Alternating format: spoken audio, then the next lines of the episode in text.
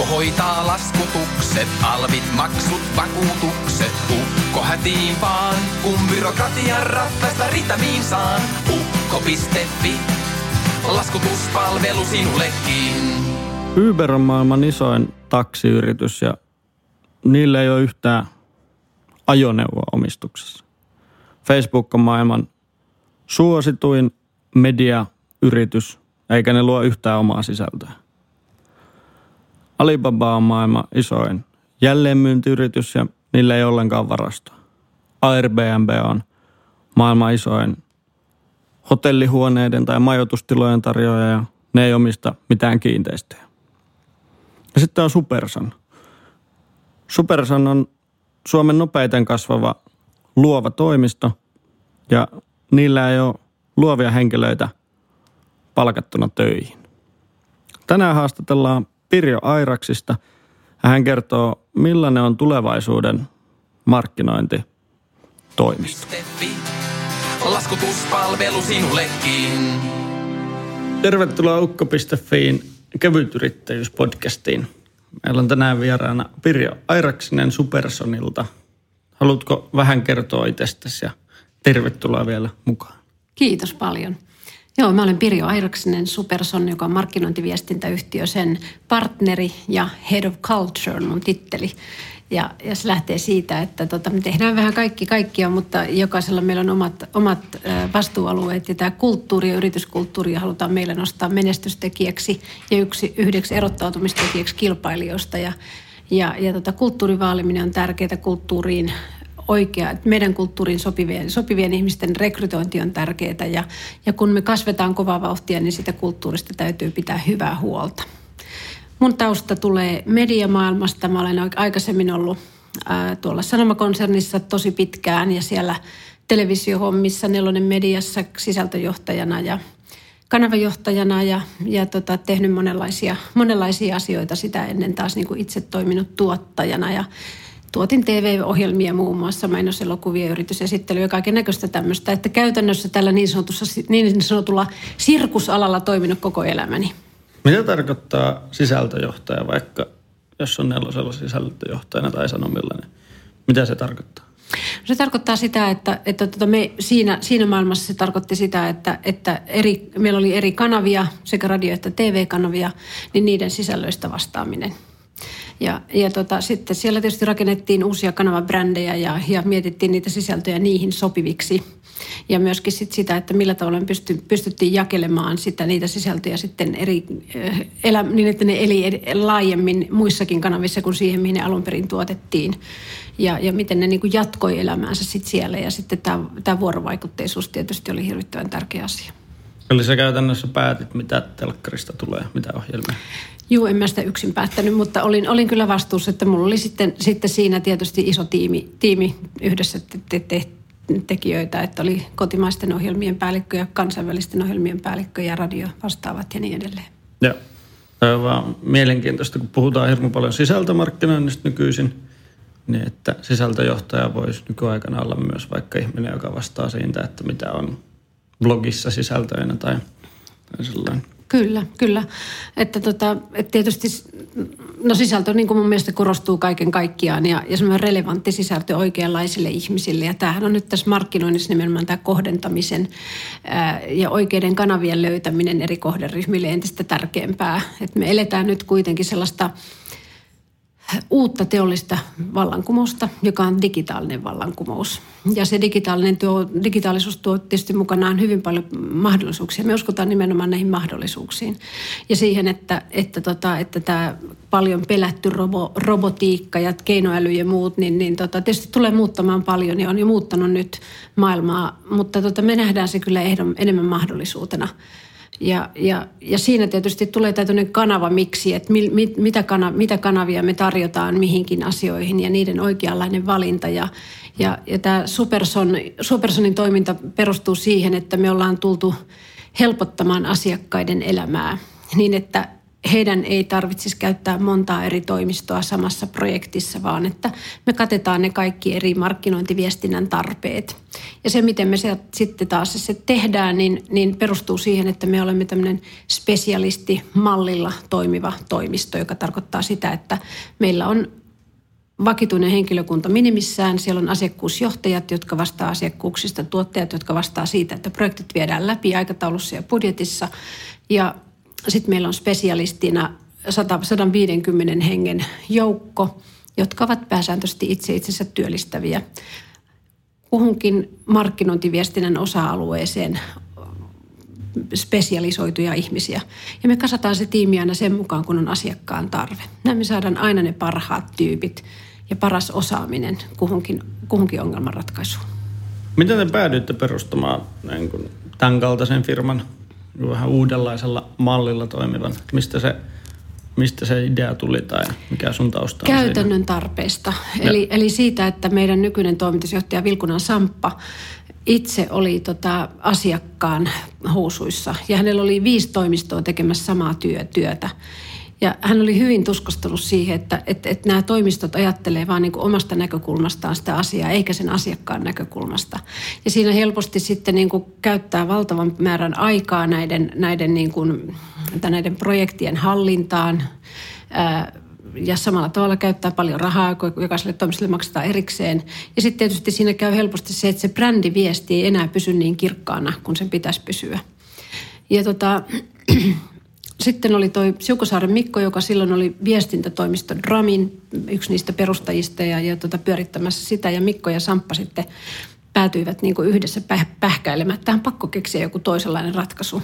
Ja lähti miettimään tätä konseptia ja perustivat Supersonin ja pyysivät mut siihen mukaan. Ja mä sitten siinä alkuvaiheessa, että mihinkään mainostoimistoon lähde töihin todellakaan.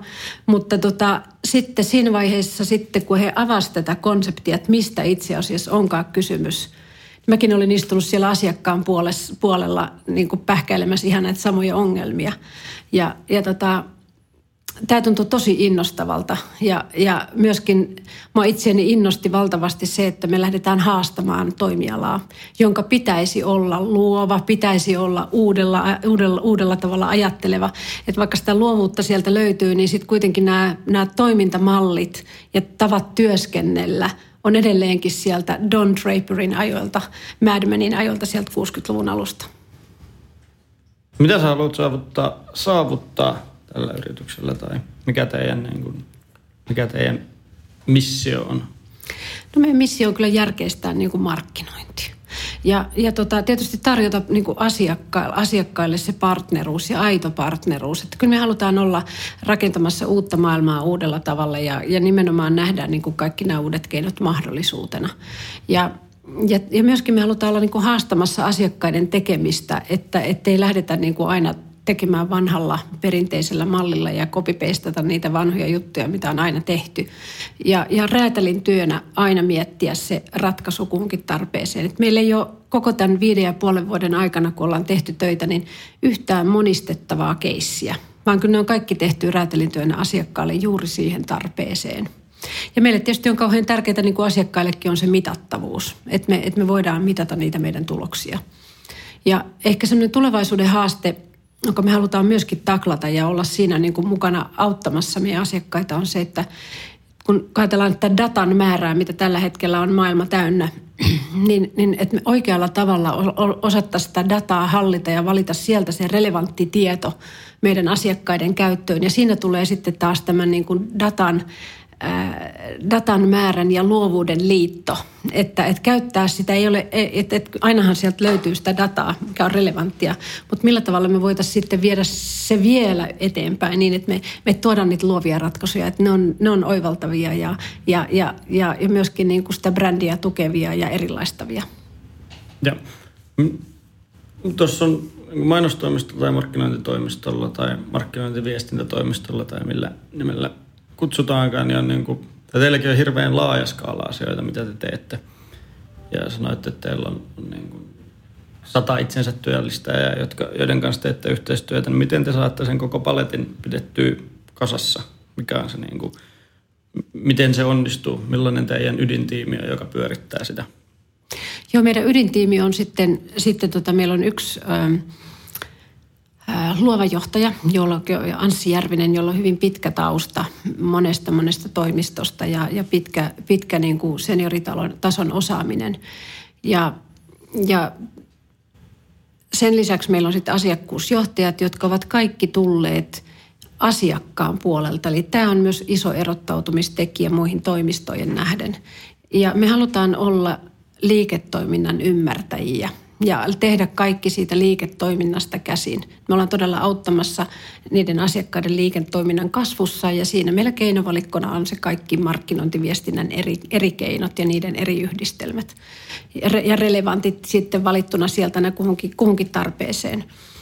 Ja, ja tota, sen lisäksi meillä on sitten joukko vastaavia tuottajia, joilla kaikilla on myöskin oma osa, osaamis, ydinosaamisalueensa.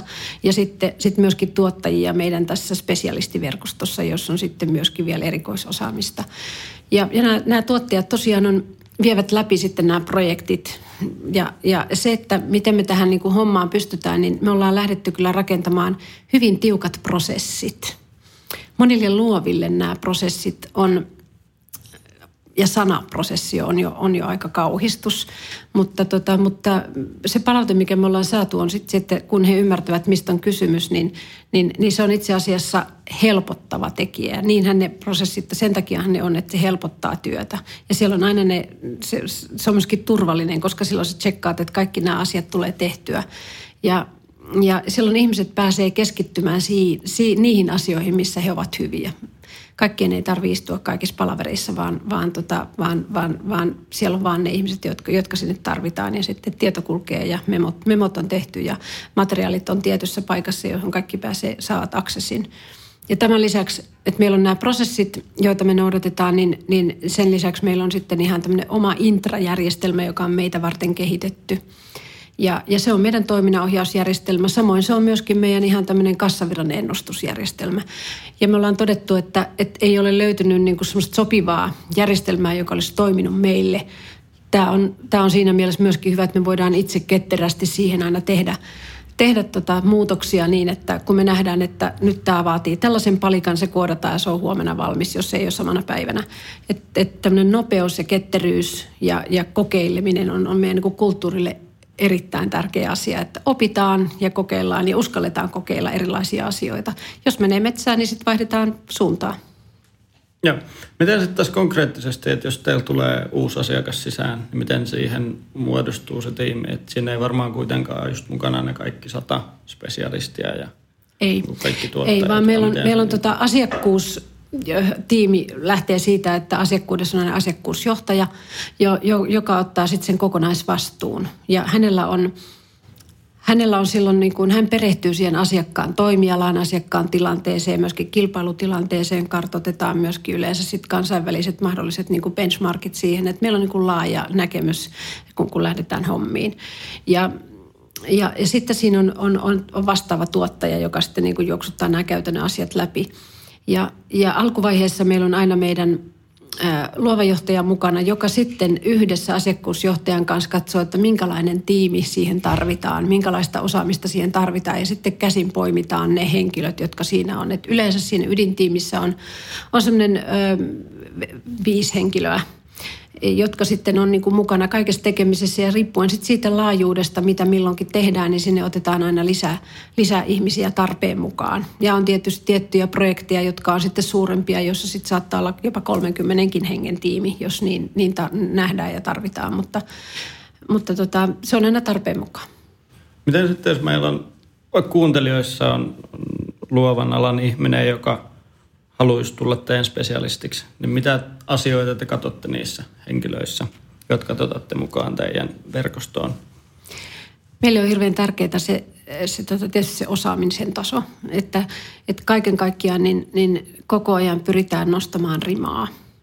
Ja, ja, ja silloin, silloin tarvitaan hyviä, hyviä osaajia, joilla on myöskin näkemystä. Ja se näkemyksellisyys on tärkeä asia sen niin kuin perus, alansa osaamisen kannalta. Ja me tehdään niin, että, että tota, me aina haastatellaan ihmiset. Ja, ja sitten siinä yhdessä sit katsotaan, että onko tämä niin heille sopiva ympäristö tehdä meidän kanssa yhteistyötä vai ei. Ja, ja tota, jos me niin kuin koetaan, että, että, että nämä sekä osaaminen, osaaminen ja sitten tämä näkemyksellisyys kohtaa, niin, niin, niin silloin, silloin sitten nämä, nämä spesialistit tulee meidän listoille. Ja yleensä sitten lähtee siitä, että kun päästään ensimmäistä hommaa tekemään, niin siinä sitten opetellaan sitä ja katsotaan, että miten se homma lähtee liikkeelle. Ja, ja tota, nämä haastattelut on siinä mielessä tärkeitä, että me opitaan näkemään ihminen henkilönä ja persoonana ja, ja erityisesti saadaan selville se, että mikä on se mikä niitä ihmisiä innostaa. Missä he, mi, mistä he saa kiksejä, missä he ovat itse kokevat olevansa parhaimmillaan. Koska tämä on, se, tämä on se meidän idea, että me aina kasataan se tiimi sen mukaan, että siellä on oikeasti ne ihmiset, jotka on siinä, siinä jutussa just niin kuin parhaita. Ja, ja tota, ainoastaan silloin tulee hyvää jälkeen. Kuulostaa, kuulostaa tosi hyvältä. Tai, tai just, että otetaan huomioon se, mitä mitä se ihminen haluaa tehdä, koska vertaa, verkossahan on tämmöisiä palveluita, minne laitat, että haluan ostaa jonkun työsuoritteen, vaikka haluan jonkun graafisen jutun. Ja siinä se taas muuttuu aika semmoiseksi bulkkityöksi koko, koko homma. Ja on kuullut sitten taas alan ihmisiltä, että se ei ole kauhean inspiroivaa, kun ei oteta huomioon mitään muuta kuin, että tässä on hinta ja haluan tällaisen mm. lopputuloksen. Et, et otetaan kuitenkin huomioon se, mitä se ihminen haluaa ja että se on ihminen eikä kone, joka siellä – ja niin kuin niitä hommia tekee. Joo, se on, tässä on niin äärimmäisen tärkeää, että, että, että ne ihmiset otetaan, ne osaajat otetaan mukaan tähän tiimiin. Ja he tuovat sitä omaa näkemystään ja osaamistaan. Ja siitä muodostuu sitten se, että me ei mennä niin kuin ja tilata, että hei, tees nyt tuommoinen kuva ja ton näköinen kuva. Vaan että, että, tota, että siitä, se, se on niin kuin tiimityötä ja sitten, sitten sit jokainen antaa siihen se oman työpanoksensa ja näkemyksensä. Ja siitä syntyy se kokonaisuus. Ja, ja sitä kautta sen pitää olla niin kuin motivoivaa. Ja, ja se, se, mikä on ehkä niin kuin tällaisessa mallissa, nyt kun tätä on viisi ja puoli vuotta pyöritetty, niin ollut hyvä huomata, että – tämä on hyvin oppiva organisaatio, koska nämä kaikki spesialistit ovat oman alansa kovia ammattilaisia. Jokainen tuo sitä omaa osaamistaan, jolloin se kasvattaa kaikkien muidenkin osaamista. Ja, ja tota, on ollut huikeaa nähdä myöskin meidän oman ydinhenkilökunnan niin kuin, äh, kehittyminen. Ja se on tosi palkitsevaa, kun sä näet, että, että, tota, että miten ihmiset kasvaa siinä omassa työssä ja ammatissa ja, ja, tota, ja saa aina oppia kaikista projekteista – ja, ja se, se on myöskin sit se, että kun alan ammattilaisethan seuraa toisiansa ja arvostaa kovia ammattilaisia.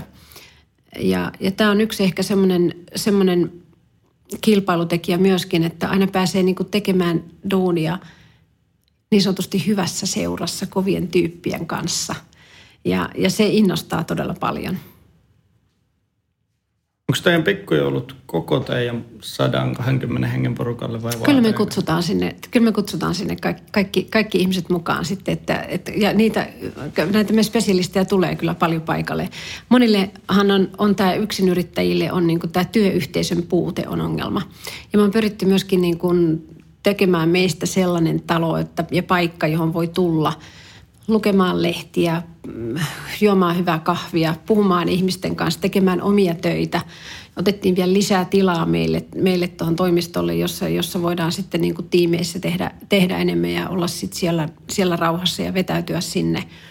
Ja samalla tavalla ollaan pyritty niin kuin rakentamaan tällaisia tapahtumia meidän, meidän spesialisteille, jossa sitten pystytään jakamaan sitä oppia että on paljon hyviä osaajia, joiden niin keissiesimerkit on, on jo semmoisia, jotka innostaa. Ja sitten myöskin tuomaan niitä uusia maailmalta olevia trendejä, trendejä niin kuin kaikille. Ja, ja nämä on tärkeitä asioita, jos päästään verkottumaan ja niin kuin keskustelemaan niitä oman alan asioista yhdessä.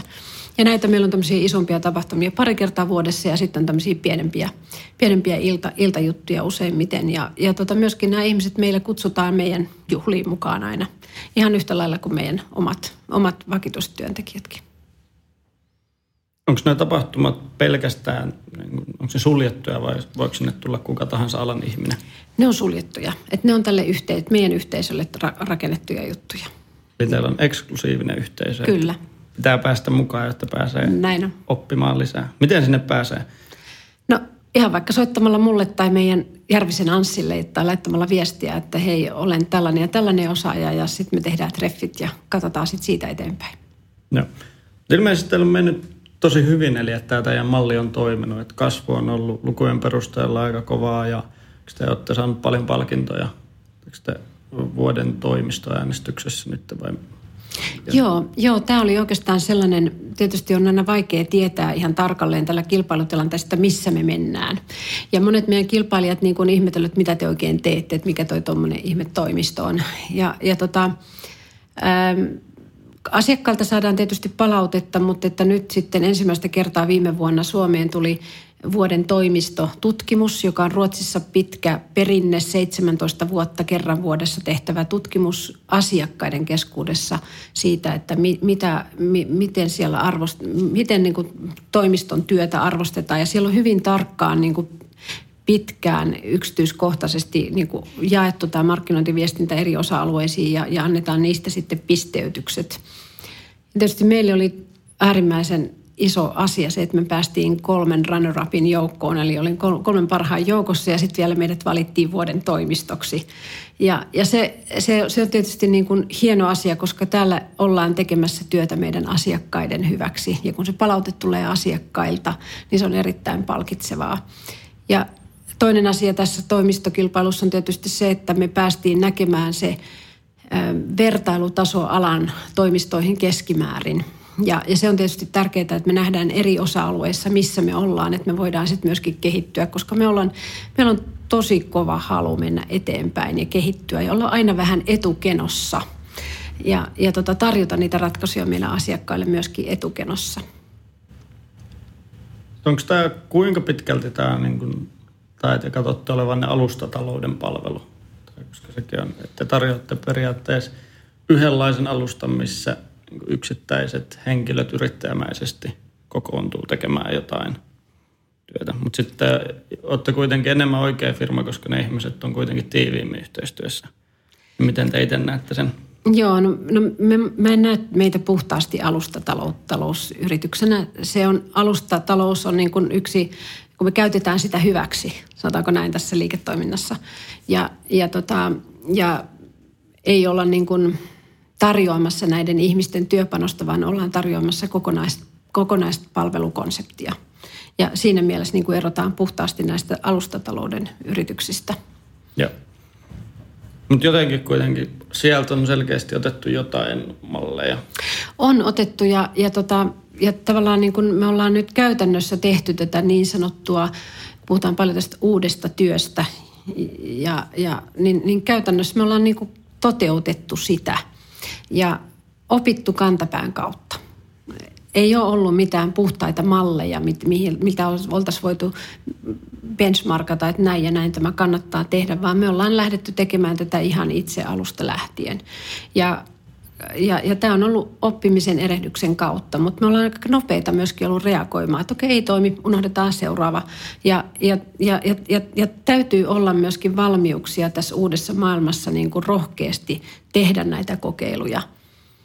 Välillä se maksaa vähän enemmän, mutta, mutta sitten toisaalta sit päästään tekemään jotakin ihan uudenlaisia asioita.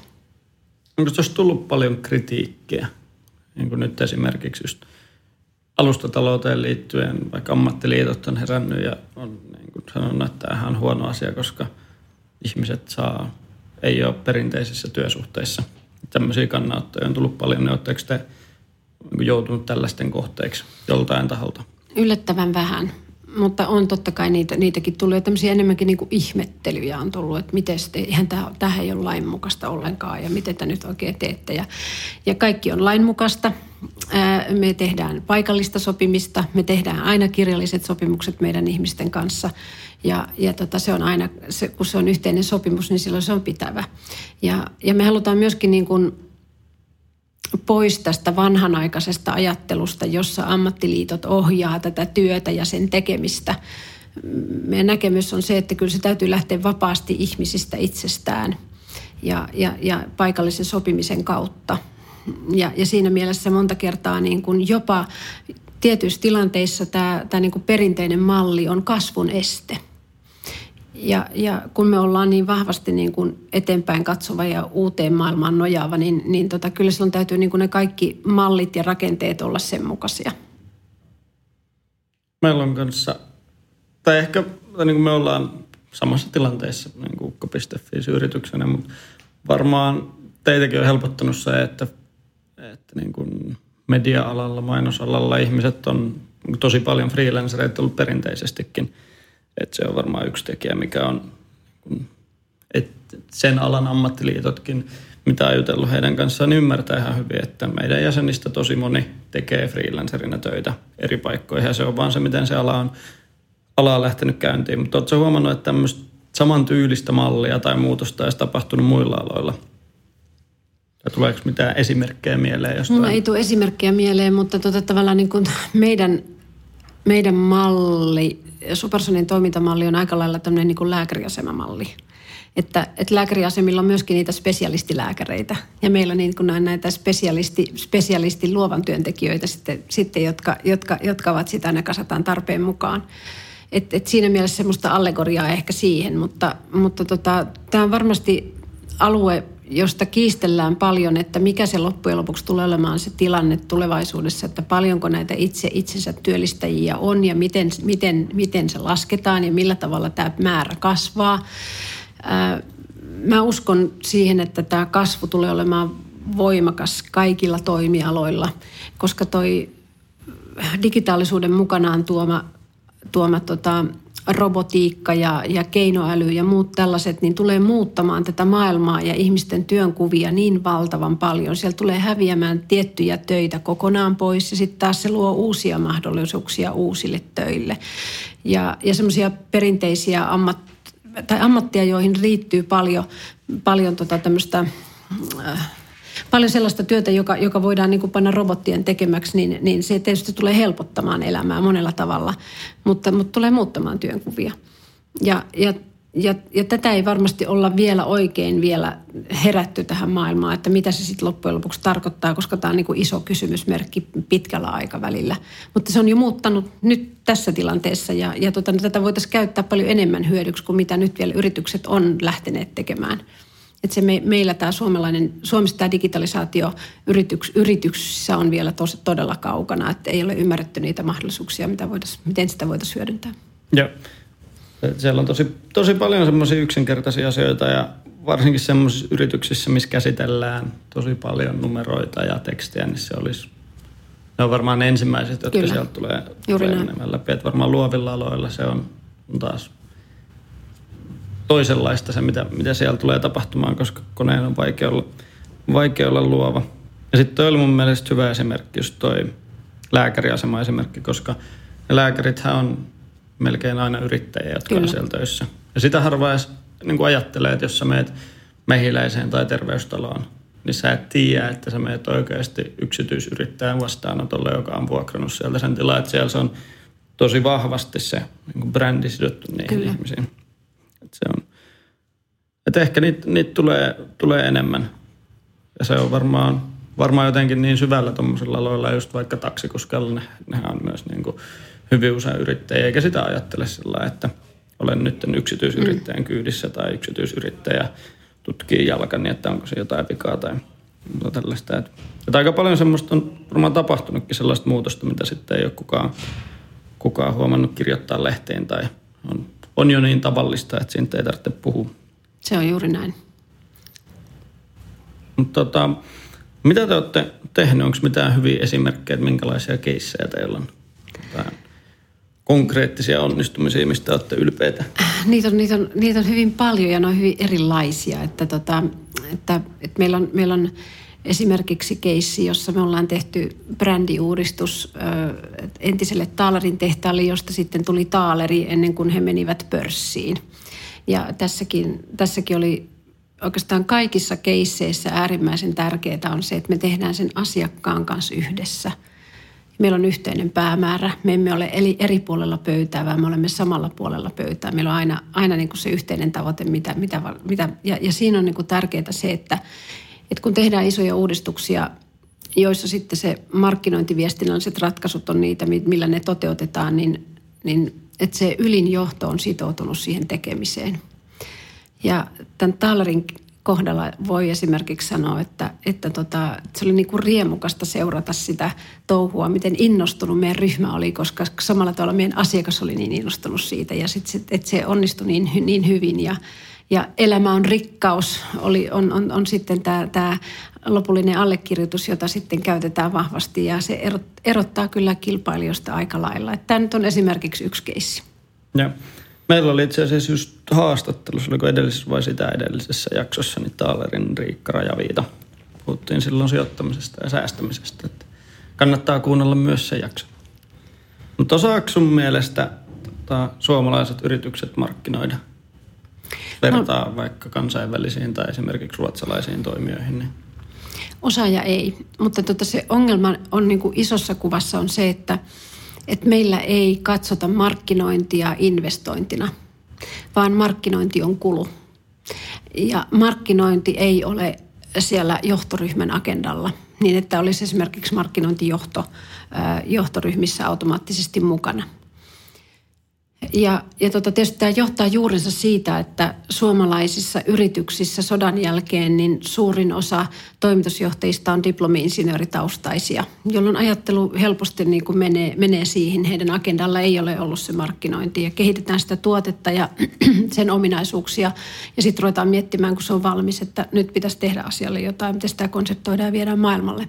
Kun taas sitten Ruotsissa on taas hyvä esimerkki siitä, että se markkinointi otetaan mukaan jo sillä tuotekehitys, tuotekehitys vaiheessa, jolloin, niin kuin, jolloin, jolloin ollaan koko ajan siinä matkalla mukana ja se syntyy sitten siinä samalla, kun se tuotekin syntyy.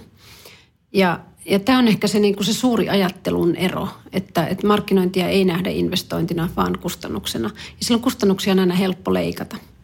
Ja, ja sitten semmoinen niin nyrkkisääntö, mikä, mikä on yleinen nyrkkisääntö alalla, että, että pitäisi tehdä pitkällä tähtäimellä sitä näkyvyyttä ja brändin, brändin eteen kehitystyötä – ja jos sanotaan niistä investoinneista, niin, niin 60 prosenttia pitäisi käyttää siihen pitkäjänteiseen työhön, jatkuvaan näkyvyyteen ja 40 siihen taktiseen. Ja nyt tämä kvartaalitalous on tuonut mukanaan sen ongelman, että katsotaan hyvin lyhyillä aikajänteellä näitä tuloksia. Ja silloin se helposti kääntyy niin päin, että se taktinen onkin se, mihin satsataan. Ja se, se pitkäjänteinen brändin kehitys jää kokonaan tekemättä. Tai sitä tehdään hyvin vähän jopa siinä määrin, että taktinen on 80 ja 20 sit sitä pitkäjänteistä. Ja tämä, tämä, tästä on hirvittävän paljon erilaisia tutkimustuloksia, joista voidaan suoraan näyttää pitkän tähtäimen kehitykset ja, ja, ja se, se vie silloin alaspäin. Voidaan saada hetkellisiä voittoja, mutta ne on vain silloin hetkellisiä voittoja. Että tällaisia isoja ajattelun eroja, joita mä toivoisin, että me jollakin tavalla pystyttäisiin täällä Suomessa muuttamaan ja kääntämään toisinpäin. Meillä on erittäin hyvää markkinointiosaamista – et, et ei ole kiinni siitä, mutta se lähtee myöskin niin kuin, ää, rohkeuden puutteesta. On hirveän helppo mennä ratkaisuihin, jota, jota on aina tehty, jolloin ei erottaudutta. Ja, ja tämä on, on myöskin se, se rohkeuden puute on, on yksi, yksi ongelma – ja sitten jos lähdetään siihen, että kuunnellaan kaikkien ääntä ja otetaan kaikki huomioon, niin, niin tota, silloin ei myöskään synny mitään muuta kuin sitä keskinkertaista. Meidän pitäisi aina niin kuin kuitenkin pyrkiä siihen parhaaseen mahdolliseen juttuun. Toi on mielenkiintoista, koska kun sanotaan, että mä oon itse ollut aina niin kun suoramarkkinoinnin, eli just sen taktisen puolen, puolen kanssa tekemisissä ja niin kun kymmenen vuotta olin ainakin sillä tein niitä hommia ja en uskonut, että brändillä on käytännössä mitään arvoa. Ja nyt niin kuin pikkuhiljaa hyväksyn sen, että, että isoilla firmoilla ja niin kuin kulutustuotteissa ja massatuotteissa se niin kuin brändillä on, on selkeä vaikutus. Mutta tota, oletko sitä mieltä, että vaikka jos mä perustan yrityksen nyt, niin mun pitäisi ruveta nyt rakentamaan brändiä ja panostaa vaikka sen brändin markkinointiin? Vai ennemminkin johdatteleva kysymys ennenkin, ennemminkin hankkii niin kuin asiakkaita, jotka maksaa siitä tai ostaa sitä tuotetta. Ja sitten vielä jatkokysymyksenä, että missä vaiheessa se niin kuin brändi, brändiarvo kasvaa siihen, kun sanoit, että pitäisi vaikka käyttää 60 prosenttia sen brändin tai pitkä, pitkäkestoisen näkyvyyden parantamiseen, niin Miss, missä vaiheessa on järkevää? Se on tietysti niin kuin tuossa alkuvaiheessa, jos lähtee tekemään niin kuin yrityksellä esimerkiksi yksi tuote, totta kai silloin pitää panostaa siihen tuotteen markkinointiin, mutta silloin se on se tuotteen brändi.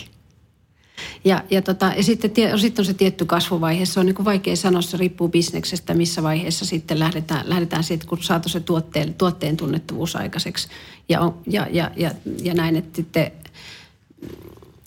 jos on sitten taas portfolio erilaisia tuotteita, niin se on taas ihan toinen tilanne.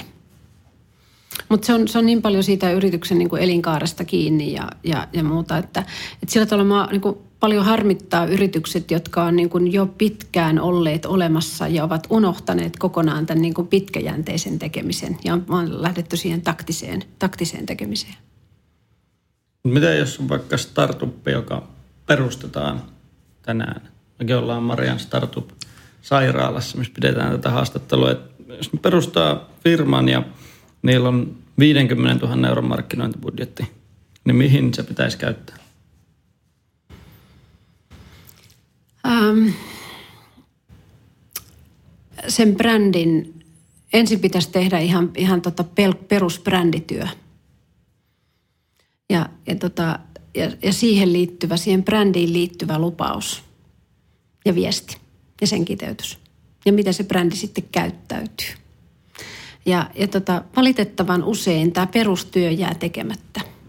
Ja silloin se, se on helposti hakuammuntaa. Lähdetään tekemään niin kuin erilaisilla viesteillä, mennään niin kuin ulos ja ei tule mitään pitkäjänteistä tekemistä. Kun tehdään ensi alkuun se perusbrändityö hyvin, niin, niin tota, aina on niin kuin hyvä sitten palata, että jaha, että se meidän viesti, mikä se olikaan, mi, mihin meidän, mi, et, et, et se, on, se on todella niin kuin pitkäjänteistä tekemistä.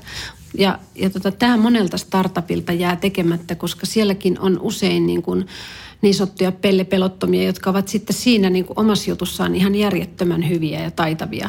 Mutta sieltä puuttuu se markkinointiosaaminen se konseptointiosaaminen, joka liittyy tähän markkinointiin. Ja. Ton, ton niin kun on täysin samaa mieltä tuosta. Ja meillähän oli esimerkiksi meidän firmassa, olikohan ekasta kolmesta ihmisistä, jos palkattiin, niin kaksi teki käytännössä pelkästään markkinointia. Ja just sillä idealla, että jos halutaan kasvaa, niin sittenhän sun pitää – markkinoida ja myydä sitä tuotetta. Et edelleenkin kuulee niin huolestuttavaa usein, kun kysyy joltain startupin perustajalta tai vaikka, no, vaikka vuoden tai puoli vuotta tehnyt ja sitten kysyy, että mistä te saatte asiakkaita, niin vastaus on, että siitä, että asiakkaat kertoo toisilleen, koska meillä on niin hyvä tuote. Ja en ole ikinä kuullut kyllä semmoisesta yrityksestä, joka olisi tuollain ilman markkinointiponnisteluja niin lähtenyt kasvuun. Et en, niin, ei ole Facebookit eikä vastaavatkaan oikeasti lähtenyt ilman, että siellä olisi ollut joku markkinointiponnistus, jolla se olisi Se on juuri näin. Se on juuri näin.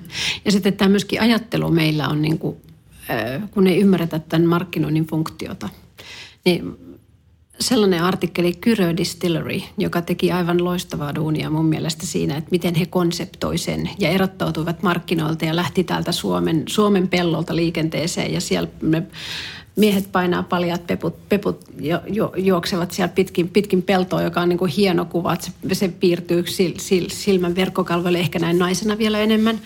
Niin tota, Helsingin Sanomien kolumnisti kirjoittaa, että ne teki tämän ihan väärinpäin.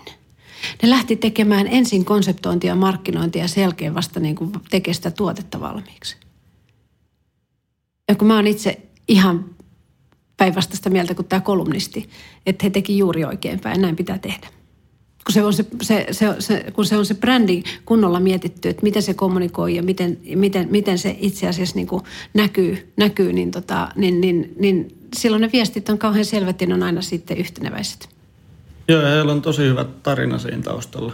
Että se tarina, niin kun, jos käy katsomassa jossain tapahtumassa, missä heillä on eri ihmiset puhumassa, niin kuitenkin se sama tarina välittyy, että minkä takia he on olemassa ja mikä historia siellä on taustalla.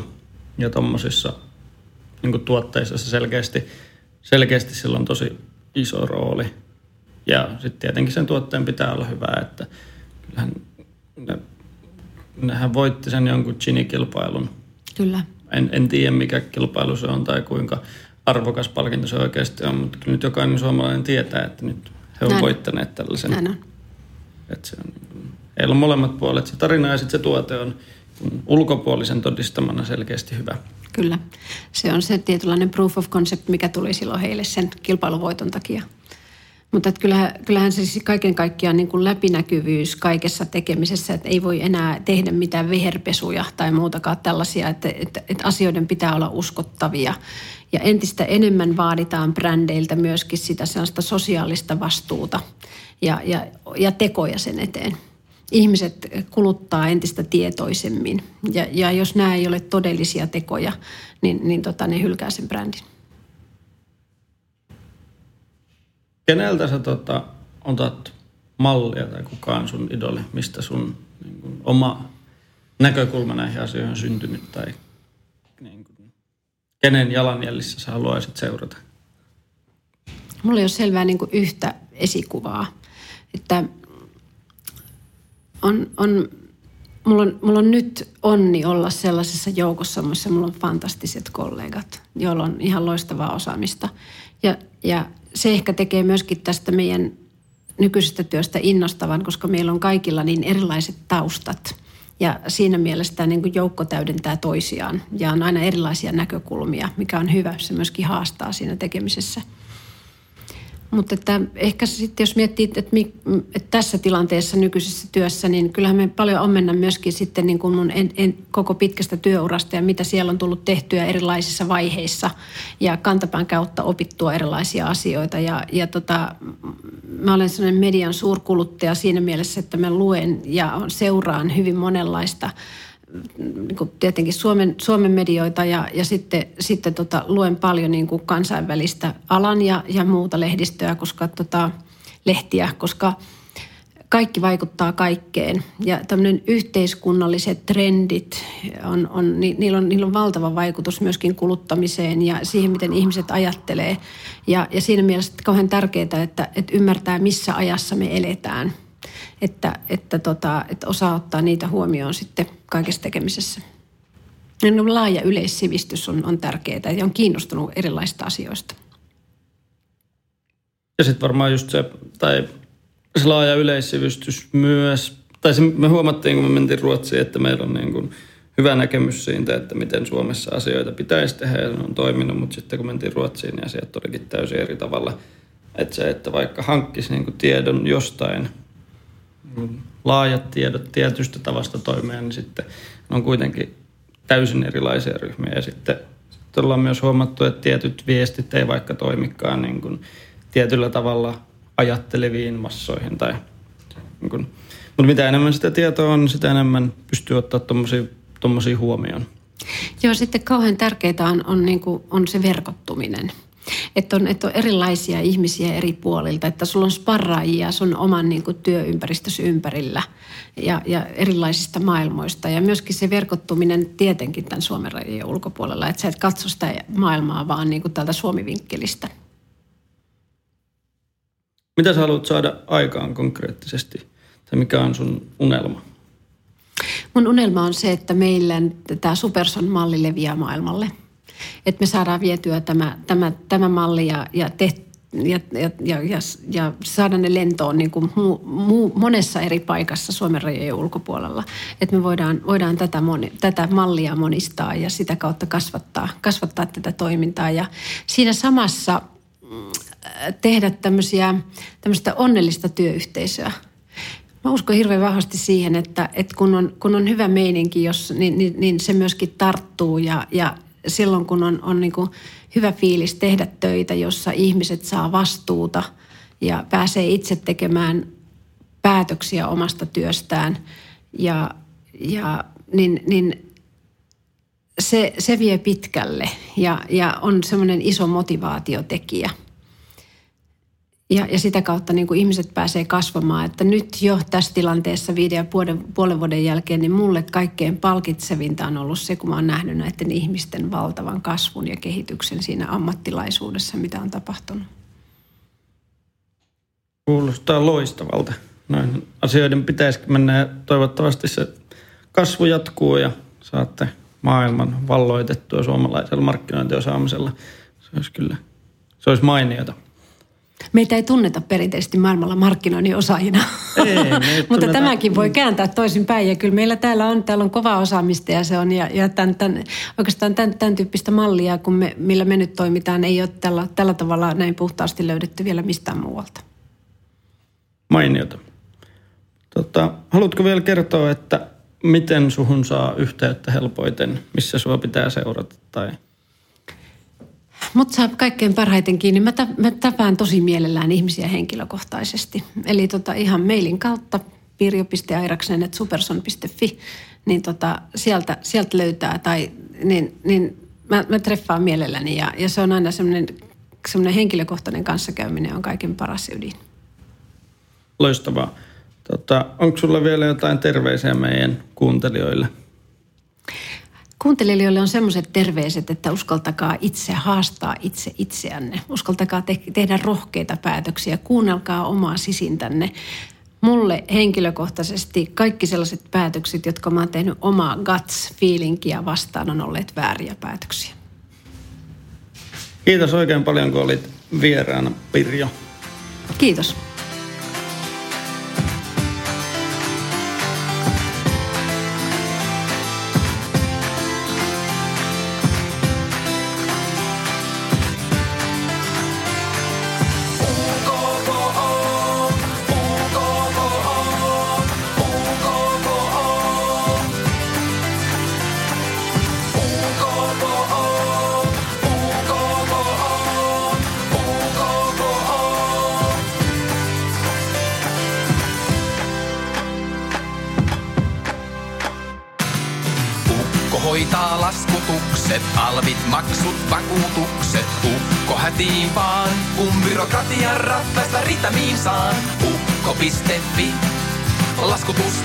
Saan. Ukko.fi, laskutuspalvelu sinullekin.